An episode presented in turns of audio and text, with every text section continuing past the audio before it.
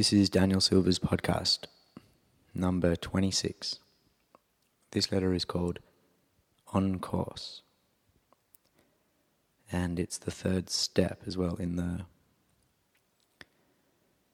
well, on the way home. Um, this letter is a little bit different, I think, in some ways because,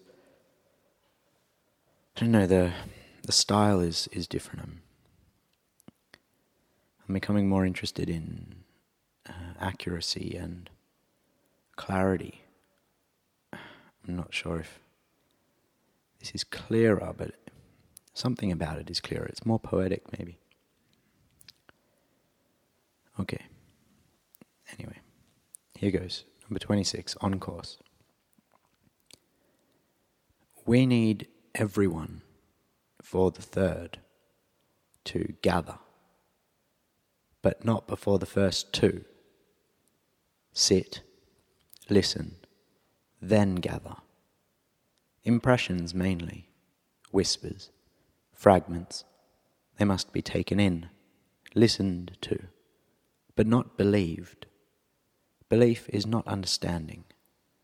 Belief is a matter of fact, followed inevitably by ideology, the trouble with which is the nature of truth an emergent property not contained in any one part of the story. Truth resides between lines, not in them. Use simple terms to gather fragments. Avoid relative ones. Strive for clarity, which is to say, master description. Clarity is more easily understood, to which end it helps to remember that words are in reference, and among other things, we are trying to understand each other. We are also trying to answer three questions. In simple terms, they are survival, coexistence, existence. Put another way, they are how to survive and thrive, how to organize and live together, where are we, and how did we get here? I gathered that by paying attention to the subtext of stories across cultures. Always they serve those three categories of problem. Questions of a nature which ought be suspended in disbelief, between pillars of knowing, between internal logic and lived experience, where a way appears to begin with why and ends with what happened. The answer is a story to be understood, which brings us to education. The role of educator is to demonstrate understanding provide instruction in its means, and encourage its pursuit by students with a shared interest in the given subject. Personally, the subject of my interest is the way home, an antidote for the lost and alone, the anxious, a method for the self expressive, the artist, and a philosophy for anyone interested. The way home has six rooms, possibly seven, walls and floors of simple terms, with windows to stories and paintings featuring thousands of words. I recently showed a group of students around to determine whether or not I'm onto something. Turns out I am, because their work spoke for itself. Unexpectedly, the way home was also a place to hang out and make friends, which was really cool. Over four weeks, I demonstrated my understanding in two lectures on the history and continued use of the way home. I provided a set of instructions, poetic to allow for truth, and encouraged the students to articulate their findings in their own words. We shared an interest in home, in connecting with place, in facing anxiety and being heard, and in the end we held an exhibition.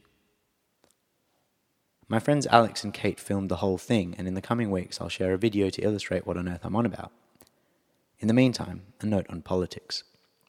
First of all, assuming every fragment is political erases private space and contrary to popular belief, that's not a good idea. The only basis for collective, rather, the only basis for effective politics, is to assume we need everyone to gather and tell their stories, which ought be understood, not believed. Inevitably, people will congregate around certain stories, warmed by their light and warned by their darkness.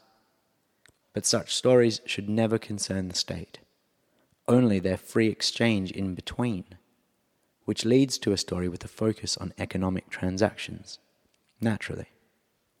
And finally, a generalized claim to distinguish between categories of political perspective those who locate responsibility in the group and those who locate responsibility in the individual. On the ground, with regard to what ought be done about real issues, things become complicated. But who knows? I'm only trying to understand. With love, Daniel. And that's the end of that letter. Okay, so reading that aloud, it is definitely not as clear as I thought it was when I wrote it down. But there's something clear about it for me, which is that the words are kind of more accurate, but they're kind of they're stated. It's like it's like one word is a is a is a window, and I guess there's a way to write which is like just to make a a set of windows. And maybe maybe that's not enough. Maybe a set of windows is not enough because maybe